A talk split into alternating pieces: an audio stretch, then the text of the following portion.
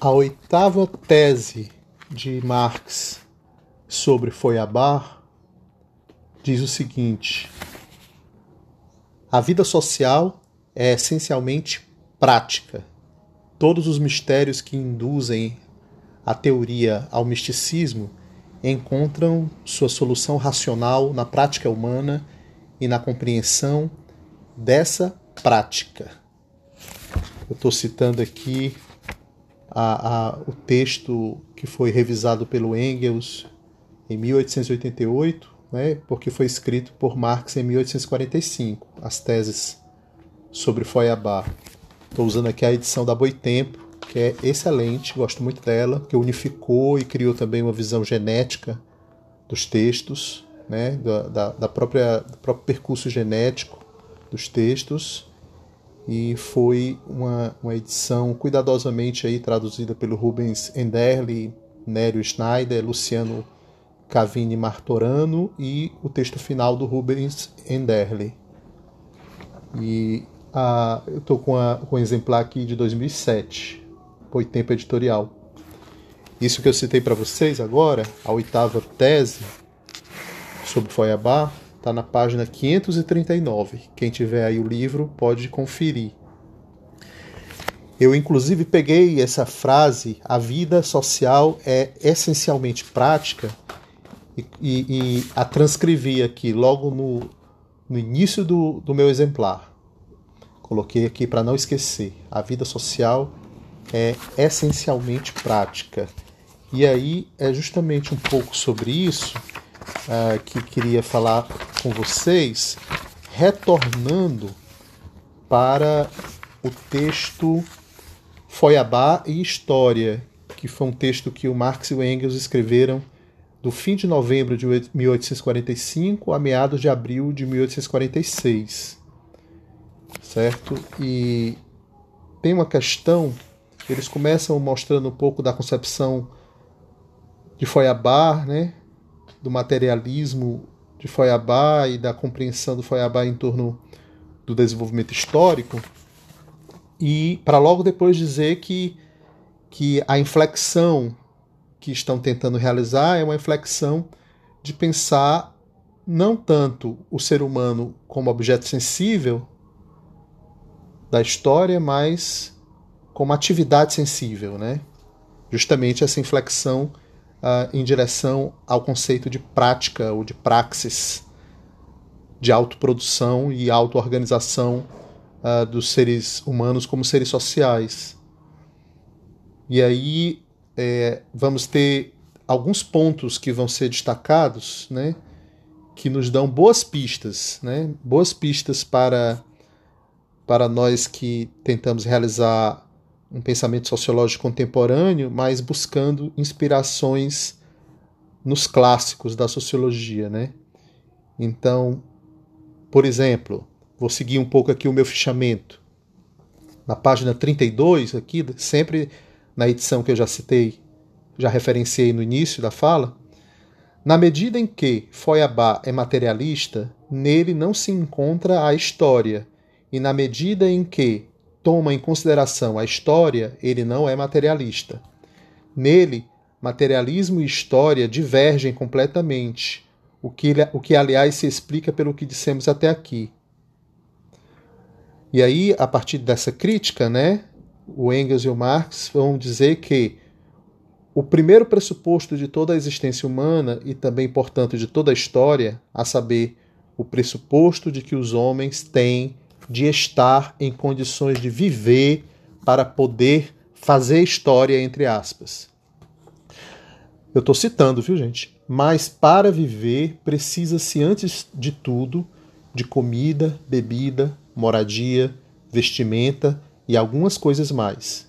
O primeiro ato histórico é, pois, a produção dos meios para a satisfação das, dessas necessidades, a produção da própria vida material, e este é, sem dúvida, um ato histórico, uma condição fundamental de toda a história, que ainda hoje, assim como há milênios, tem de ser cumprida diariamente, a cada hora, simplesmente para manter os homens vivos. Continuando a citação. A primeira coisa a fazer em qualquer concepção histórica é, portanto, observar esse fato fundamental em toda a sua significação e em todo o seu alcance, e a ele fazer justiça.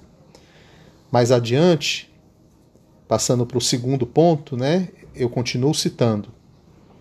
O segundo ponto é que a satisfação dessa primeira necessidade, a ação de satisfazê-la e o instrumento de satisfação já adquirido conduzem a novas necessidades, e essa produção de novas necessidades constitui o primeiro ato histórico.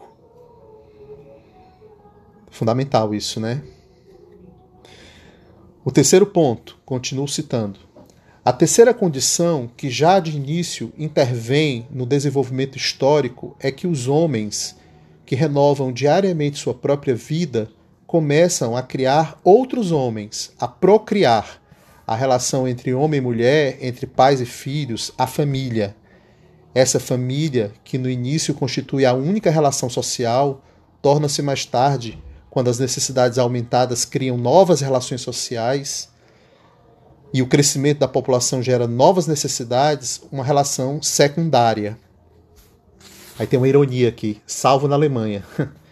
e deve, portanto, ser tratada e desenvolvida segundo os dados empíricos existentes e não segundo o conceito de família, entre aspas, como se costuma fazer na Alemanha.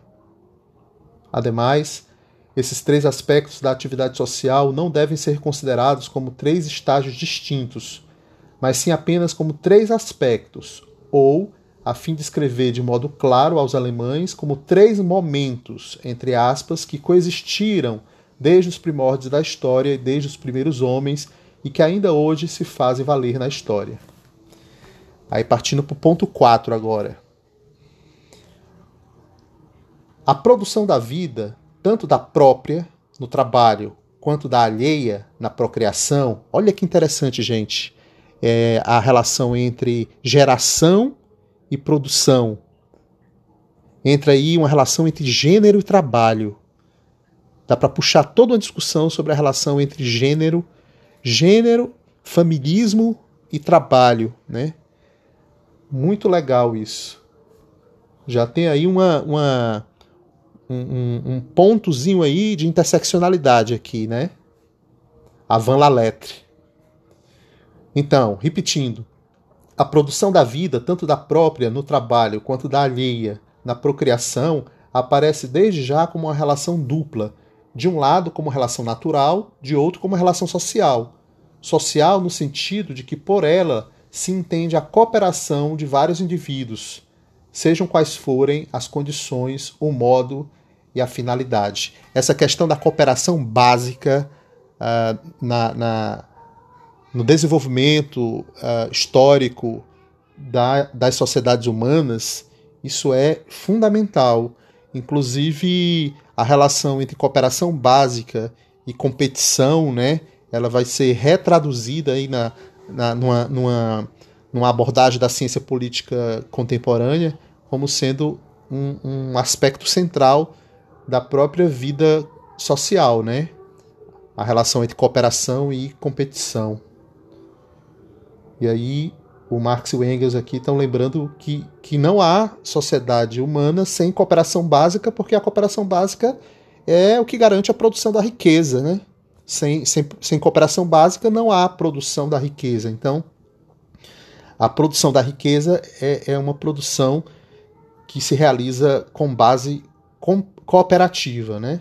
Isso aqui eu estou interpretando, viu, gente? Mas eu vou voltar agora para a leitura. Modo de cooperação que é ele próprio uma força produtiva, produtiva, entre aspas, ou seja, o modo de cooperação que é ele próprio uma força produtiva, que a soma das forças produtivas acessíveis ao homem condiciona o estado social e que, portanto, a história da humanidade deve ser estudada e elaborada sempre em conexão com a história da indústria e das trocas. Mostra-se, portanto, desde o princípio, uma conexão materialista dos homens entre si, conexão que depende das necessidades e do modo de produção e que é tão antiga quanto os próprios homens. Uma conexão que assume sempre novas formas e que apresenta sim uma história, entre aspas, sem que precise existir qualquer absurdo político ou religioso que também mantenha os homens unidos. Logo depois vem o ponto 5, né? O ponto 5, ele diz assim: Somente agora, depois de já termos examinado quatro momentos, quatro aspectos das relações históricas originárias, descobrimos que o homem tem também consciência, entre aspas. Mas esta, esta também não é, desde o início, consciência pura, entre aspas. O espírito, entre aspas, sofre desde o início a maldição de estar contaminado, entre aspas, pela matéria, que aqui se manifesta sob a forma de camadas de ar em movimento, de sons, em suma, sob a forma de linguagem. É muito interessante, né, gente, esse pulo que o Marx e o Engels dão, né? Eles estão aqui falando de uma dimensão física, né? Uma dimensão física uh, uh, que é condição uh, de existência do próprio mundo histórico humano. E isso é muito inovador, né? Porque está trazendo aí uma, uma ampliação da noção é, do que seja uma física uma física mais é, integral, né? Que, que inclua também o, o, o fenômeno humano, né? Mas além disso, os autores trazem a questão da linguagem, né? Da forma da linguagem. E eu continuo lendo agora. A linguagem é tão antiga quanto a consciência. A linguagem é a consciência real, prática, que existe para os outros homens e que, portanto, também existe para mim mesmo. Isso é tão interessante quem fez um desenvolvimento muito bom desse, desse trecho foi o Anthony Giddens, né? O Anthony Giddens ele pega esse trecho e desenvolve toda aquela discussão do Giddens sobre a, a consciência prática e, e, consciência discursiva, que é, é, uma, é um debate central para a teoria da estruturação, a meu ver, está puxando aqui dessa, dessa ideia matriz aqui da ideologia alemã. Porque de, aí eu continuo citando. Desde o início, portanto, a consciência já é um produto social e continuará sendo enquanto existirem homens. A consciência é naturalmente, antes de tudo, a mera consciência do meio sensível mais imediato e a consciência do vínculo limitado com outras pessoas e coisas exteriores ao indivíduo que se torna consciente. Ela é, ao mesmo tempo, consciência da natureza, que inicialmente se apresenta aos homens como um poder totalmente estranho, onipotente e inabalável, com o qual os homens se relacionam de um modo puramente animal e diante do qual se deixam impressionar como gado. É desse modo uma consciência puramente animal da natureza, religião natural. E por outro lado, a consciência da necessidade de firmar relações com os indivíduos que o cercam constitui o começo da consciência de que, os que o homem definitivamente vive numa sociedade Aí, vou voltar um pouco aqui, a gente está no ponto 5, né, no momento 5. Eu vou voltar para o início do texto, é, quando, quando os autores dizem, é, criticando o Bruno Bauer, né, fazendo uma crítica ao Bruno Bauer, que alimentava a oposição entre natureza e história, como se fossem duas coisas separadas uma da outra, né? como se, aí eu estou citando aqui, ó, como se o homem não tivesse sempre diante de si uma natureza histórica e uma história natural, da qual surgiram todas as obras de insondável grandeza sobre a substância e a autoconsciência. Ou seja, desde o início aqui, o Marx e o Engels estão sugerindo que não se deve alimentar uma dicotomia, né? uma divisão dicotômica entre, natu entre natureza e cultura, entre natureza e história que a gente tem uma natureza histórica e uma história natural, uma dialética aí, né? Pensar dialeticamente a relação entre natureza histórica e uma história natural. E que a humanidade faz parte da história natural, né? Está inserida no, no, no, no, no espectro mais amplo da história natural, mas o modo de inserção né, dos seres humanos nessa história natural é um modo de inserção que passa uh, pela capacidade produtiva humana de transformação da natureza em uma natureza histórica. em uma segunda natureza, né? Como a gente costuma dizer em sala de aula. Essa discussão da primeira e da segunda natureza. Esse tema é muito atual, certo? O, o Marx e o Engels estavam tocando aqui num ponto que, que se tornou fundamental, tanto na filosofia da natureza, é, como também no materialismo histórico, como na, nas, nas novas ciências, né? nas novas ciências influenciadas pela questão ecológica, esse ponto se torna fundamental. Mas isso está lá no início, é que eu voltei, eu lembrei, aí voltei. Mas aí agora, continuando, bora lá para o ponto 6, tá? A gente estava falando da questão da consciência. Aí no ponto 6, é, disse o seguinte, eu vou ler. Essa consciência de carneiro ou consciência tribal obtém seu desenvolvimento e seu aperfeiçoamento ulteriores por meio da produtividade aumentada, do incremento das necessidades e do aumento da população, que é a base dos dois primeiros. Com isso, desenvolve-se a divisão do trabalho, que originalmente nada mais era do que a divisão do trabalho no ato sexual, e em seguida a divisão do trabalho que, em consequência da, de disposições naturais, por exemplo, a força corporal, necessidades, casualidades, etc., etc., desenvolve-se por si própria ou naturalmente, entre aspas. A divisão do trabalho só se torna realmente divisão a partir do momento em que surge uma divisão entre trabalho material e trabalho espiritual. Essa questão da divisão é central, né?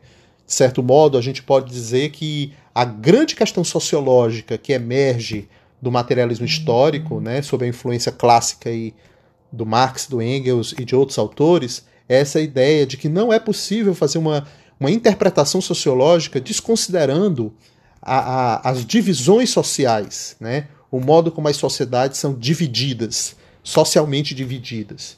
Que isso é um aspecto central e como que essas divisões elas geram oposições, conflitos, contradições que se tornam fundamentais para as dinâmicas dos sistemas sociais humanos que são históricos, né? Então isso, isso tem, uma, tem uma, um, um poder muito grande na, na, no tipo de sociologia que a gente vai desenvolver. Por exemplo, uma sociologia contemporânea, ela pode é, é, se realizar desconsiderando as desigualdades sociais que estão justamente sendo produzidas, reproduzidas e transformadas por essas divisões sociais das quais é, falavam é, Marx e Engels? No meu ponto de vista, não. No meu ponto de vista, eu concordo com os autores né, que trazem é, o, tema da, o tema da desigualdade, desigualdade de poder, desigualdade de oportunidade, desigualdade de resultado, desigualdade de capital, né, que trazem esse tema conectado à estrutura das divisões sociais de uma, de uma sociedade, né? ou seja, que isso como um, aspecto uh, é, extremamente relevante de, de qualquer interpretação sociológica. Abrir mão de uma tematização do problema da desigualdade né, e, e que não precisa necessariamente ser feito de modo marxista, certo? É, e nem mesmo de modo marxiano, mas também, a meu ver, não há como desconsiderar é, a força, né, a força do pensamento marxiano é, na, na proposição de, de, um, de um pensamento sociológico baseado na análise da divisão social, no caso aqui da divisão social do trabalho, porque o trabalho é, é, é, é justamente uma categoria é, uma categoria ontológica fundamental no, no desenvolvimento histórico e na concepção da, da praxis como autoprodução do humano. Então, isso é comentário meu, tá? Lendo de novo, agora citando. A partir desse momento, a consciência pode realmente imaginar ser outra coisa diferente da consciência da praxis existente, a partir de qual momento? Ou seja, do momento em que há uma divisão entre trabalho material e trabalho espiritual, né? Representar algo realmente sem representar algo real. A partir de então, a consciência está em condições de emancipar-se do mundo e lançar-se à construção da teoria. Olha que interessante essa afirmação. A condição da própria produção teórica, a condição do próprio exercício da construção teórica depende de, de uma divisão social, né, uma divisão social real entre trabalho entre trabalho é, material e trabalho espiritual, que já é um efeito né, de um processo de, de, de divisão do trabalho. Portanto, é, é, é, é uma estrutura, né? É uma estrutura que vai estruturando essa, essa, essa nova divisão entre o, o trabalho material e o trabalho imaterial, ou espiritual, como os autores chamavam. É a partir de então a consciência, a partir de então, a consciência está em condições de emancipar-se do mundo, estou lendo de novo, e lançar-se à construção da teoria, da teologia, da filosofia, da moral. Mas mesmo que essa teoria, essa teologia, essa filosofia, essa moral entrem em contradição com as relações existentes, isso só pode se dar porque as relações sociais existentes estão em contradição com as forças, com as forças de produção existentes. Aí vem aqui o mecanismo mais importante, né? É, talvez o mecanismo mais importante do, do, do materialismo histórico, né? Os autores não chamavam isso né, de materialismo histórico, isso veio, veio a ser chamado muito tempo depois. É, eu acho que nessa época aqui, da, da ideologia alemã, não existia essa expressão, salvo engano, materialismo histórico. Eu acho que isso foi pós. Foi um trabalho é, de construção do marxismo, já foi pós a, a, a morte do Marx. Mas eu vou, eu vou até pesquisar melhor isso para saber se eu estou se eu dizendo uma, uma, uma impropriedade ou não. Vocês podem ajudar também comentando se, se eu estou comentando certo. Continuando. É, a força de produção, estou lendo, o estado social e a consciência podem e devem entrar em contradição entre si, porque com a divisão do trabalho está dada a possibilidade e até a realidade de que as atividades espiritual e material, é, de, de que a fruição e o trabalho, a produção e o consumo, caibam a indivíduos diferentes e a possibilidade de que esses momentos não entrem em contradição reside somente em que a divisão do trabalho seja novamente suprassumida. Alf, Alf, Alf Gehoben, né? Tá aqui entre parênteses.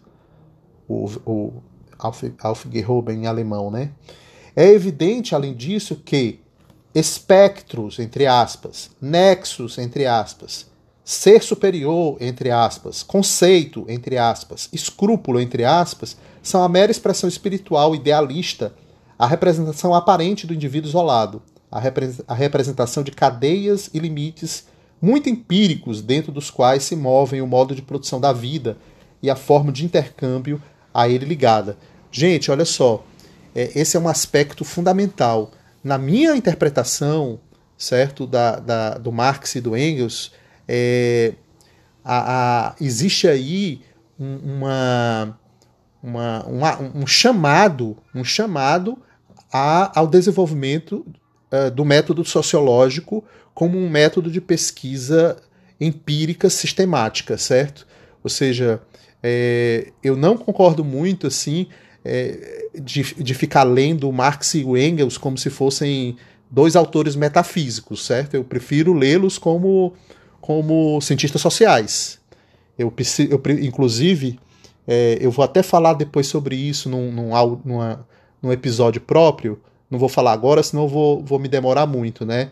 num livro que eu li recentemente, O Marxismo como Ciência Social, de dois colegas. Gostei muito. Não vou nem, nem citar agora, porque eu vou falar sobre esse livro em outro momento, tá? Vou retornar a esse livro dos dois colegas. É, que muito me impressionou essa, essa, essa obra, certo? Porque ela, ela traz uma discussão que, a meu ver, se torna fundamental.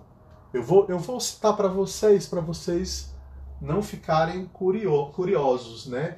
Só que aí eu me levantei aqui para procurar na, na, minha biblioteca, achando que ia achar bem rápido, aí fico aqui perdido sem achar o livro. Acabei de achá-lo.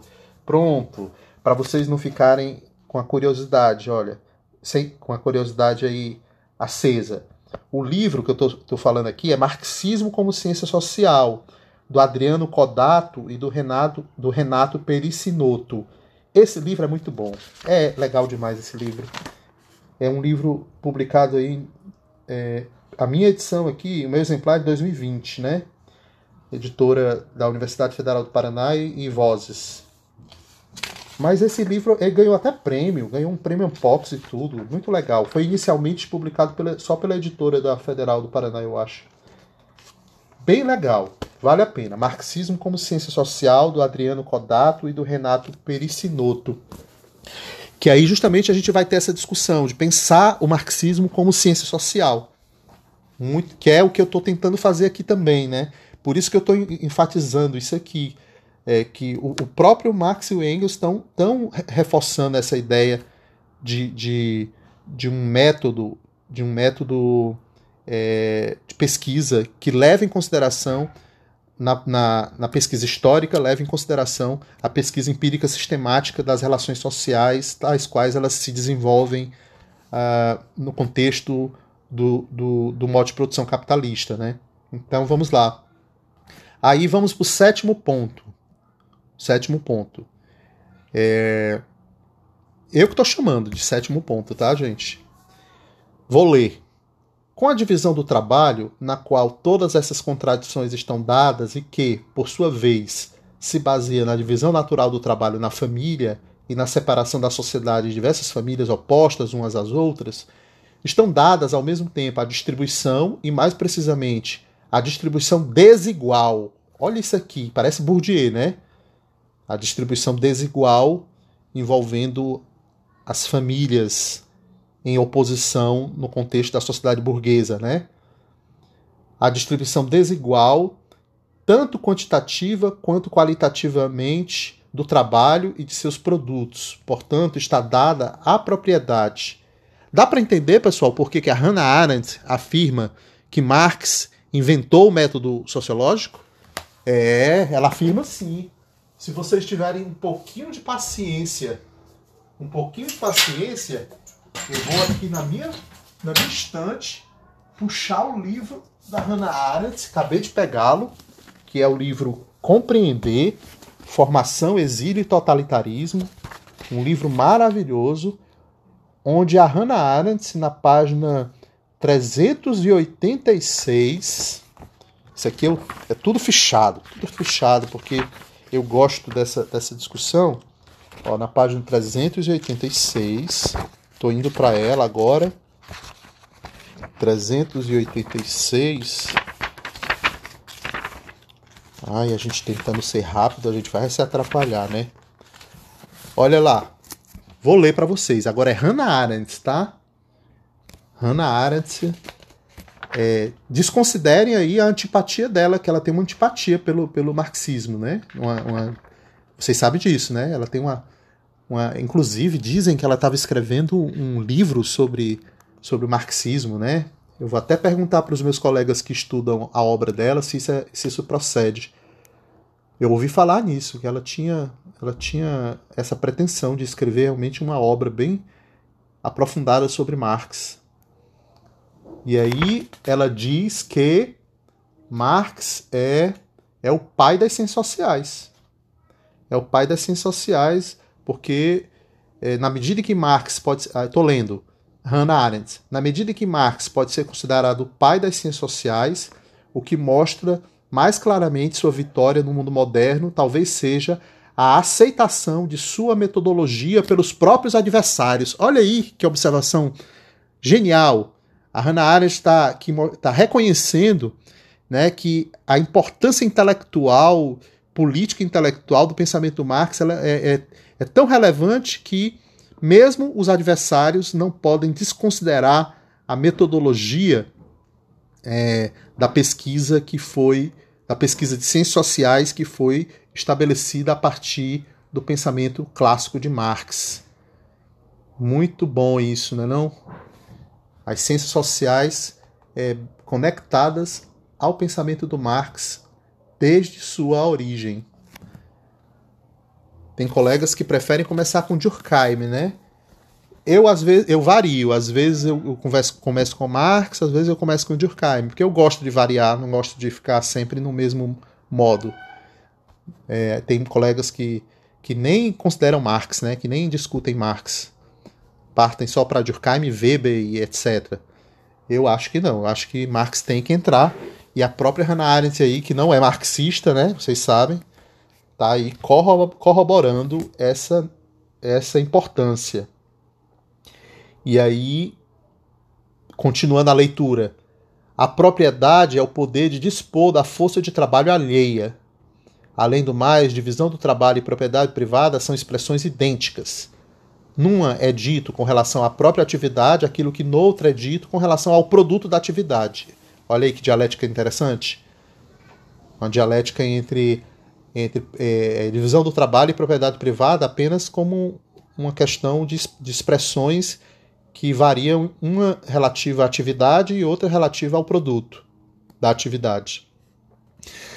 Continuando a leitura. Além disso, com a divisão do trabalho, dá-se ao, dá ao mesmo tempo a contradição entre o interesse dos indivíduos ou das famílias singulares e o interesse coletivo de todos os indivíduos que se relacionam mutuamente. E sem dúvida, esse interesse coletivo não existe meramente na representação, como interesse geral, entre aspas, mas antes na realidade, como dependência recíproca dos indivíduos entre os quais o trabalho está dividido. Essa passagem aqui me lembra muito o conceito de espaço social do Bourdieu. Né? A noção que inclusive eu comentei no episódio aí anterior, né? A, quando eu falei sobre o que é o mundo social. Porque justamente o, o, o Marx e o Engels, o Engels estão mostrando para gente que, que a sociedade é um sistema social muito complexo e que ele envolve uma rede muito complexa de dependência recíproca dos indivíduos entre si e que muitas vezes os próprios indivíduos não, não conseguem nem uh, visualizar essa rede complexa que está é, que está na base né, do funcionamento da sociedade como um todo. Isso é uma ideia muito legal é uma ideia que me faz lembrar tanto do Bourdieu como também do Luhmann, com a discussão do Luhmann sobre a teoria geral do sistema social e com as discussões que ele faz em relação à, à, à dialética, né? Ao pensamento dialético, à noção de totalidade, que ele é um crítico né, da noção de totalidade tal qual foi elaborada é, pelo pensamento filosófico é, marxiano. E ele vai dizer por quê, né? Isso me lembra também o Tim Ingold. O Tim Ingold também tem uma discussão muito boa sobre isso. É, mas voltando aqui para a leitura do texto, citando: A própria ação do homem torna-se um poder que lhe é estranho e que a ele é contraposto, um poder que subjuga o homem em vez de pôr este, este ser dominado. Logo que o trabalho começa a ser distribuído, cada um passa a ter um campo de atividade exclusivo e determinado que lhe é imposto e ao qual não pode escapar. Que legal, né? Muito legal isso. Mostra aqui o aspecto estrutural, o aspecto estrutural da, da vida social. Ponto 10.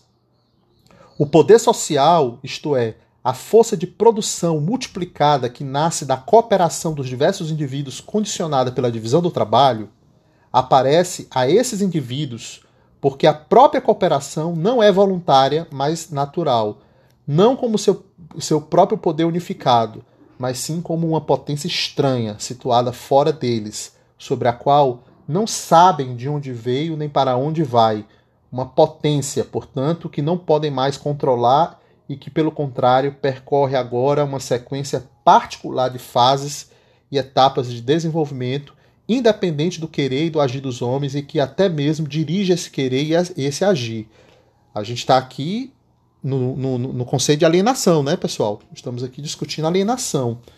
Tanto é que tem aqui uma notazinha, tem uma notazinha aqui é, sobre isso, sobre essa alienação. Vou ler a nota. Essa alienação, em alemão, é Entfremdung. Esta alienação, para usarmos um termo compreensível aos filósofos, só pode ser superada, evidentemente, sob dois pressupostos práticos, para que ela se torne um poder insuportável, entre aspas, quer dizer, um poder, um poder contra o qual se faz uma revolução, é preciso que ela tenha produzido a massa da humanidade como absolutamente sem propriedade, entre aspas, e ao mesmo tempo em contradição com um mundo de riqueza e de cultura existente. Olha aí que legal os autores colocando riqueza e cultura juntos. Esses detalhes, eles são reveladores, viu? Condições que pressupõem um grande aumento da força produtiva. Estou lendo. Um alto grau de desenvolvimento. E, por outro lado, esse desenvolvimento das forças produtivas, no qual já está contida ao mesmo tempo a existência empírica humana, dada não no plano local, mas no plano histórico mundial. Incrível, né? Como são incríveis esses autores que lá na primeira, no final da primeira metade do meados do século XIX, e, e, e os autores aqui já é, elaborando uma perspectiva de uma sociologia histórica mundial, né? Eu tô, eu tô puxando sardinha para sociologia, tá, gente? É claro. Continuando a leitura, é um pressuposto prático, absolutamente necessário, pois sem ele apenas se generaliza, se generaliza a escassez e, portanto, com a caristia, as lutas pelos gêneros necessários recomeçariam e toda a velha imundície acabaria por se restabelecer. Além disso, apenas com esse desenvolvimento universal das forças produtivas é posto um intercâmbio universal dos homens e com isso é produzido simultaneamente em todos os povos o fenômeno da massa sem propriedade, entre aspas, concorrência universal, tornando cada um deles dependente é, das revoluções do outro, e, finalmente, indivíduos empiricamente universais, histórico-mundiais, são postos no lugar dos indivíduos locais. Genial, né? Isso. Muito bom. Sem isso, sem isso. Aí eu lembrei, sabe de quê? Eu lembrei que o, o, o Immanuel Wallenstein, falecido há pouco tempo, né? Acho que um ano, dois anos, nem lembro mais quando ele faleceu. Ele, ele discutiu isso, né? Ele falou isso num dos livros dele. Sabe, sabe onde? Eu vou dizer para vocês se eu conseguir achar rapidamente. Se, não, se eu não conseguir achar, eu desisto. É, eu acho que não vou conseguir achar. Mas é um livrinho bem legal no qual ele, ele coloca essa questão é, do universalismo, do, pluri, do pluriversalismo, né? de uma crítica a, a, a noção de universalista redutora e a proposição de uma nova concepção de universalismo que, que, que não seja reducionista, nem abstrata, nem, nem meramente formalista. Achei. Eu estava aqui enrolando para poder achar, entendeu? Vamos lá. Achei o, o, o livro. Daqui. Immanuel Wallenstein, Universalismo Europeu, a Retórica do Poder. Certo? Que livrinho, é um livrinho legal, um livrinho bem interessante. apresentação aí do Luiz Alberto Muniz Bandeira e tradução da Beatriz Medina, também pela Boitempo. O Universalismo Europeu, a Retórica do Poder. O meu exemplar aqui é de 2007. E ele vai discutir isso, sim. Por exemplo, no capítulo 3, Como saber a verdade? O universalismo científico. Bem legal. Vale a pena ler também esse texto. Esse texto dele, desse discípulo do Fernando Brodel, né? Criou a teoria do sistema mundo, influenciado pelo Fernando Brodel. Gente, acabei de ver, já 39 minutos que eu estou falando vou acabar dando aula de 50 minutos, será? Vamos lá, tem que ser no máximo 50 minutos também, né? Porque senão fica cansativo para mim e para vocês. Bora então pro ponto 11. O ponto 11. Não, ainda no ponto 10, eu esqueci aqui de um trecho importante do ponto 10. O trecho do ponto 10, né, sobre o poder social, que diz assim: é, Enquanto com a superação da base da propriedade privada, com a regulação comunista da produção e ligada a ela a supressão da relação alienada dos homens com seus próprios produtos, o poder da relação de oferta e procura reduz-se a nada e os homens retomam seu poder sobre a troca, a produção e o modo de seu relacionamento recíproco? É uma pergunta, viu? É uma pergunta. Ponto 11. Ponto 11. A forma de intercâmbio, condicionada pelas forças de produção existentes em todos os estágios históricos precedentes e que, por seu turno, as condiciona, é a sociedade civil. Esta, como se deduz do que foi dito acima, tem por pressuposto e fundamento a família simples e a família composta, a assim chamada tribo, cujas determinações mais precisas foram expostas anteriormente. Aqui já se mostra que essa sociedade civil é o verdadeiro foco e cenário de toda a história. E quão absurda é a concepção histórica anterior que descuidava das relações reais, limitando-se às pomposas ações dos príncipes e dos estados. Olha aqui, o, o, o Marx e o Engels lançando aqui as bases da história sociológica, de uma história estrutural, né, sociológica, que não é meramente uma história dos acontecimentos, das ações oficiais é, políticas dos príncipes e dos estados e tal, né?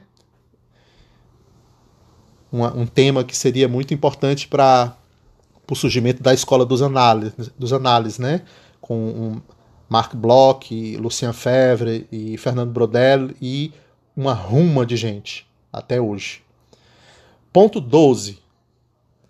Até o momento, consideramos principalmente apenas um aspecto da atividade humana, o trabalho dos homens sobre a natureza. O outro aspecto, o trabalho dos homens sobre os homens. Genial! Olha aí, o trabalho sobre a natureza e o trabalho sobre os outros seres sociais, sobre os outros seres humanos como seres sociais. Isso é muito bom né? E aí a gente termina os 12 pontos. Os 12 pontos que eu mapeei, tá? Outra pessoa pode mapear 7, 5, sei lá, cada um mapeia do seu jeito. Eu mapeei 12 pontos que, a meu ver, são 12 pontos centrais nesse texto, nesse texto seminal, uh, que é o texto Foiabá e História, do Marx e do Engels. E um texto que é a meu ver, matriz para pensamento sociológico. Uma matriz fundamental. O, o texto vai continuar, mas se eu fosse continuar fazendo esse fichamento aqui em forma de áudio, ia, ia ficar enfadonho, ia demorar muito. Vou deixar para fazer depois, é melhor. Ninguém escuta assim é, áudios tão longos, né? Já tá 43 minutos. Enfim, tem que prestar atenção nessas coisas também, né? Mas depois eu retomo, porque é muito bom, né? É ótimo, é muito instigante. Espero que vocês tenham gostado do meu fichamento. Isso é um fichamento, né? Fiz o meu fichamento. Um fichamento em forma de, de áudio, de episódio de podcast. é isso, valeu.